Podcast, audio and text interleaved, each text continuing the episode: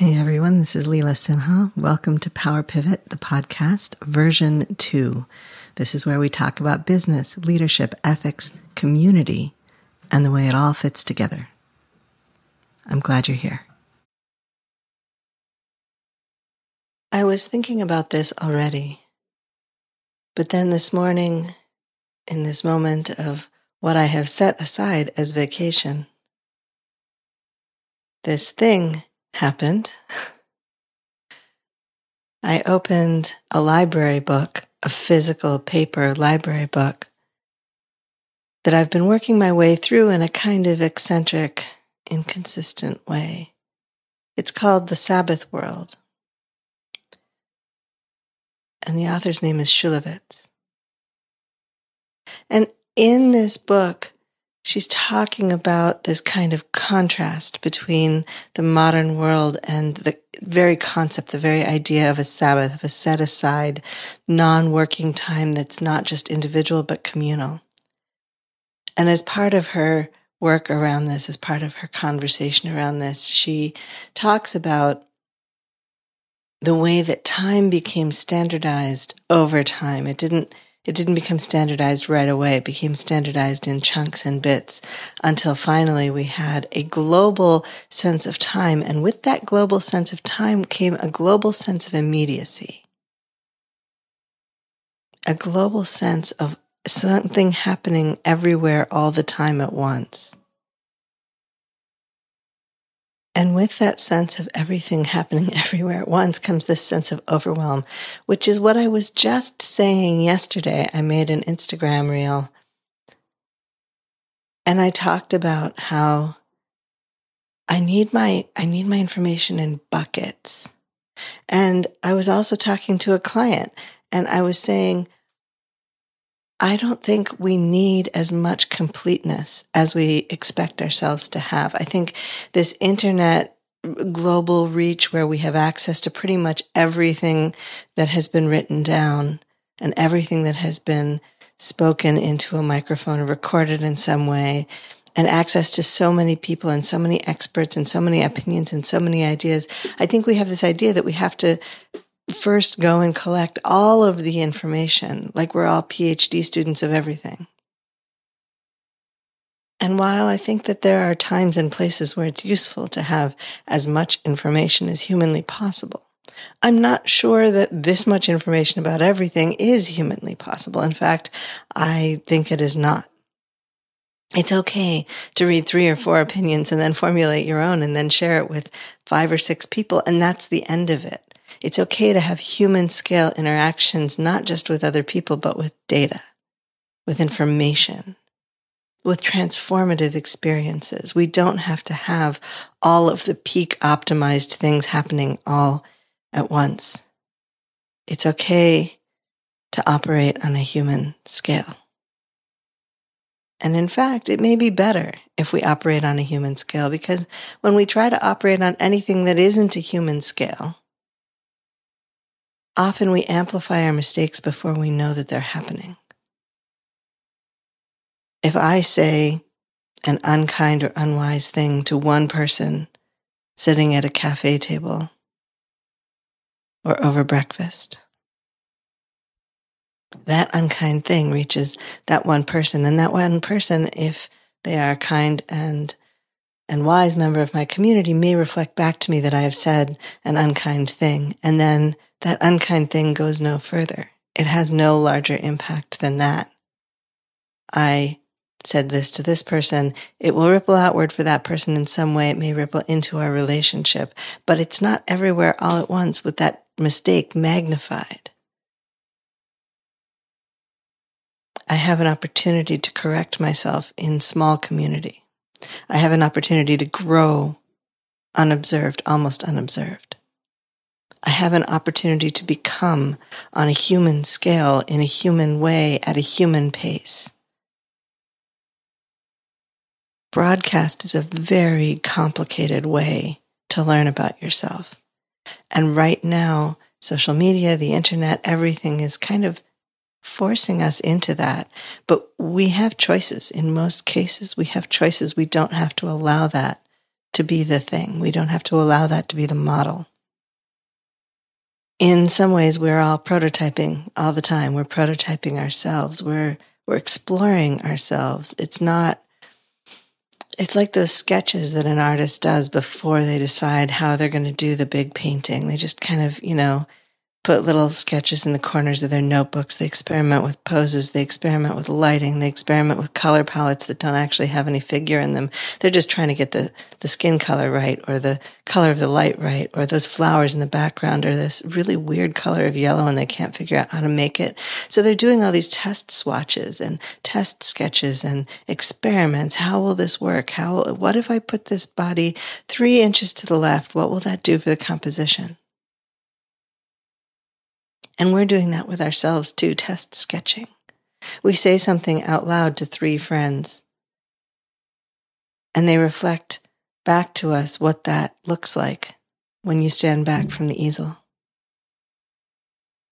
Then we can make adjustments before we're invested in hundreds or thousands of dollars of materials and time and energy and and before our soul is really invested in that thing so deeply we, we just test it. And that's why community is so important because when someone tests balloons, when someone tests pilots, when someone tests something in front of a small audience and you're part of that small audience, you are the place where that thing becomes encouraged or it doesn't, where it grows or it doesn't, where it emerges or it doesn't. And you are part of the possibility that it could emerge in a different way, that there's a gem of truth, but there's also a thorn. And we need to work out how to have less thorn and more gem. Or just less thorn. Maybe the gem is perfect as it is. Or maybe the thorn is important. Maybe it needs two thorns. But that's what we do in community, in small community, in unamplified voices, in unmagnified spaces. So, if I think about this concept of immediacy, of everything everywhere, all at once, all the time, it's overwhelming. And if I think about adding my voice to that, that morass, can be terrifying. What if I do it wrong? What if I get this thing wrong and it's amplified and magnified and it does massive amounts of harm?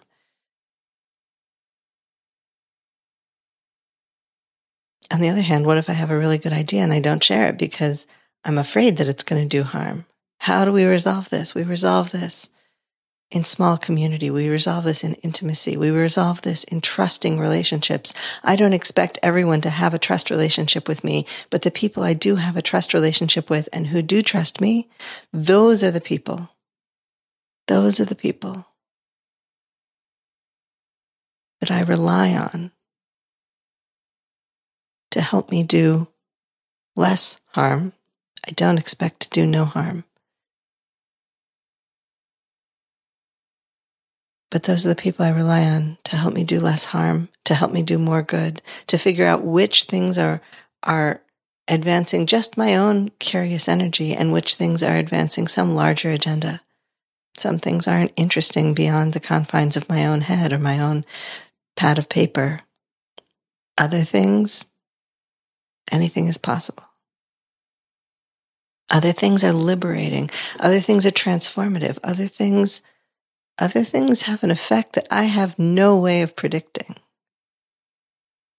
In which respect, I'm a lot like some of the tech mega giants. I don't think Google predicted where they would be. I don't think Facebook predicted where they would be. Certainly don't think Twitter predicted where they are at this point. But you start with an idea that might be transformative. You start with a thought, you start with a, a noticing of something, a place where the shoe rubs against everyone's foot. Or maybe not everyone, maybe just a lot of feet. And you're like, hey, I, am pretty sure I can avoid that blistering problem. Here, let me see if I stick this moleskin in there, if that helps. Let me see if I can get that rock out of there completely. But to figure this out and to figure out how to focus, how to, how to make it smaller, how to find our communities, our small spaces where we can test things before we bring them to the arena, before we bring them to the stage, before we bring them to the globe. We have to forget for a moment that everything is happening at once. We have to set down for a moment the mind blowing, comprehensive immediacy of mutual time. And instead, we look at when the sun rose in my window. We look at when the flowers bloomed in my neighborhood. I look at my neighborhood with my people and my neighbors. You look at your neighborhood with your people and your neighbors. There are people beyond our spaces. That's important to know, but we don't start there. We start wrestling with our own group of two or five or 12. We start wrestling with ourselves with a book on a quiet morning. Or when we just can't do the laundry anymore.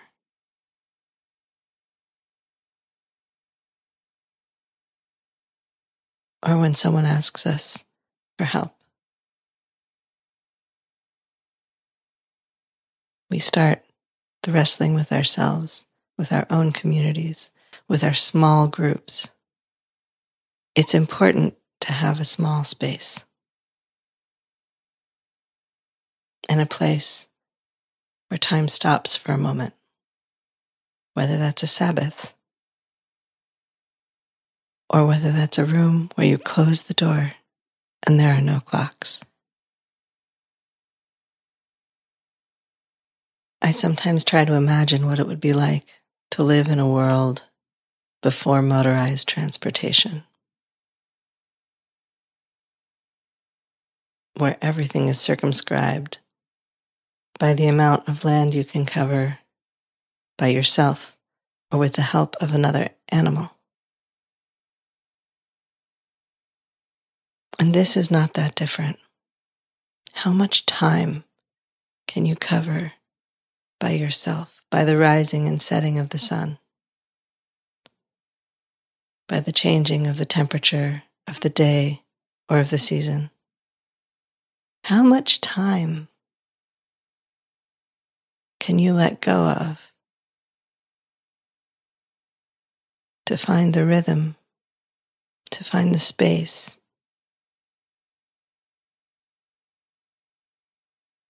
Where you can just be yourself.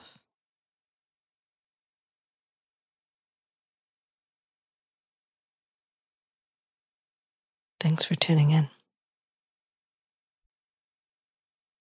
This has been Power Pivot, the podcast. I'm your host, Leela Sinha. Thank you for listening. I offer gratitude for the earth and sky and the support and care of many who cross my path.